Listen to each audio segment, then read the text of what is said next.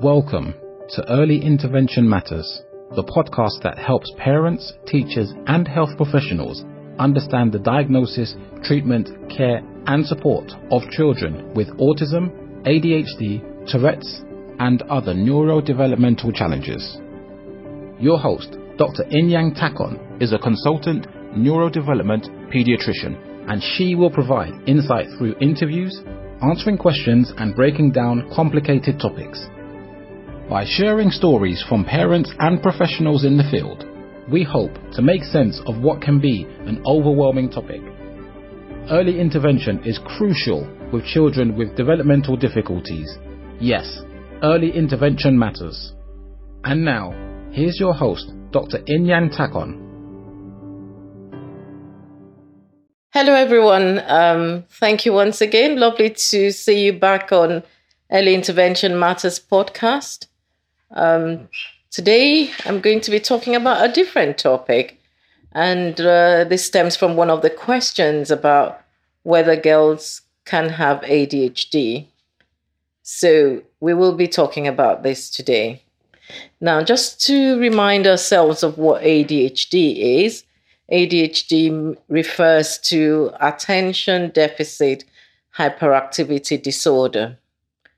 Now, I know when we look at the definition, we're expecting the typical child with ADHD to be a child being hyperactive, running around everywhere, um, being lively and on the go. And many people would see children who have ADHD and do not are not hyperactive and wonder whether they've given them the right diagnosis. So we're going to discuss some of that today. We do know that boys are more commonly diagnosed with ADHD. And in terms of girls that are diagnosed with ADHD, they're less, much less than boys. And the reason for this is because, like I've mentioned, people are looking for the typical hyperactive, lively, and impulsive girls. And that's why this um, series is quite important today. Lots of girls present very differently with ADHD symptoms. So you might find that a girl with ADHD is never hyperactive. She, on the contrary, may be a very quiet girl, and that's why they're missed most of the time. When they're growing up, the parents would never describe them as hyperactive. And when they sit in class, they could be the quietest girl ever. So you can imagine when you approach the teachers and ask them to complete questionnaires, many of the girls are missed. So what we do find out is that many of the girls present with the what we call inattentive type of ADHD. So they may be sat in the class and they appear as if they're listening, but they're completely away with the fairies in the class. So they might be sitting down, the teacher would say, Very quiet girl. But what you might find out is that half of the lesson, she's not taking it at all because she's been distant, she's been distracted by other things. And half of the information that's been taught in class has not been registered. So the the evidence of that is sometimes seen when as parents, you might have to say things to them several times before it registers. So you might give them an instruction, and halfway down the line, they've forgotten. You repeat the instructions to them. They might get up, they might have forgotten what you asked them. They might be very impulsive as well. Some of them might be impulsive. Impulsivity means doing things or saying things without thinking about it or or taking actions without thinking about it. They may be very forgetful. They may have difficulties with organizing themselves. So they may be the ones that lose things all the time. So they're typical younger child with attention problems and disorganization might be the child that every school year most of the things are lost or every day you can't find you know, one thing or the other. Things are lost very frequently. They're chaotic. um, you really have to be doing much more than you would be for another child without ADHD. Now, girls with ADHD um, also might be might struggle academically, and it's not because they do not have the ability to learn, but it's just their distractibility and their poor organization and forgetfulness means that they lose chunks of the information that is being taught in class. So they're not disruptive, they're sitting nicely in the class, but they're just not there. And if this happens year on year, year on year, you can imagine that girl will struggle and fail. Now, one of the other things that's common in children, in particularly girls with ADHD, is that they have a lot of emotional symptoms. So they have difficulties regulating their emotions. They can get upset and distressed quite easily. And they also have lots of mood problems. So they can get lots of anxiety in addition to their ADHD symptoms.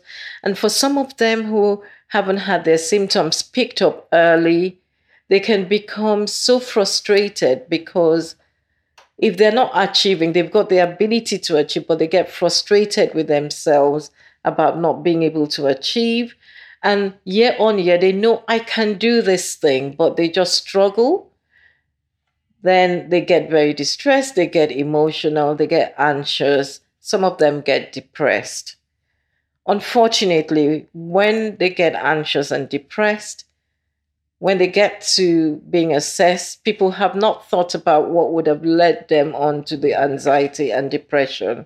So some of these girls have ended up being treated with antidepressants or anti anxiety medication without people actually exploring what was the thing that got them to the point where they are. So it's very important that we stress that the inattention can be so impairing in girls. Even in their friendship groups, they might be having conversations with their friends and they can be so distracted that they are not following up on conversations and their friends can be very upset with them. So imagine girls in a group, they're having a chat and one seems to go distant all the time. The other friends are looking at her, they get frustrated with her and they might have fallouts. And so you find such girls sometimes being isolated because friends cannot keep up with the fact that they get so distracted and not engaging. So it's important that we do not think about ADHD as just being hyperactive. You can also get inattentivity in inattentiveness in boys. It can happen in boys as well. But because boys present with more physical behavior and externalizing behaviors, you then get them being diagnosed early. You do also get girls who are hyperactive and impulsive, and we have seen lots of those girls as well. But a lot of the girls get missed because when sometimes we the parents come and say something is wrong and we write to the school to provide information on how the child is doing. The school say no there is no problem at all. She's very well behaved. She's very good in class. No trouble at all. So the school do not provide the information that is relevant to actually make the diagnosis this is why it's important that the awareness is not just for the parents, but for the schools, to schools to be able to pick up the children, especially the girls with ADHD. And I've mentioned that when they don't get diagnosed on time, they can go on and develop other mental health problems. And that's because of the frustration they have. And you can imagine, as parents, they can grow up to be very um, you know, dysfunctional parents. They could be very chaotic. They could struggle to also get their children um, organized and struggle to deal with family life, keeping appointments both at school and otherwise, following up on their children's health. So it is so important that we diagnose these girls so that they can get the support they need. So to summarize, in this series, we've discussed ADHD and girls. We've talked about the fact that girls can have both hyperactive impulsive, but they can also have the inattentive ADHD, which is common in them. We've talked about the fact that they are not commonly picked up because they're not causing any trouble. We've talked about the impact it can have on their learning and social life.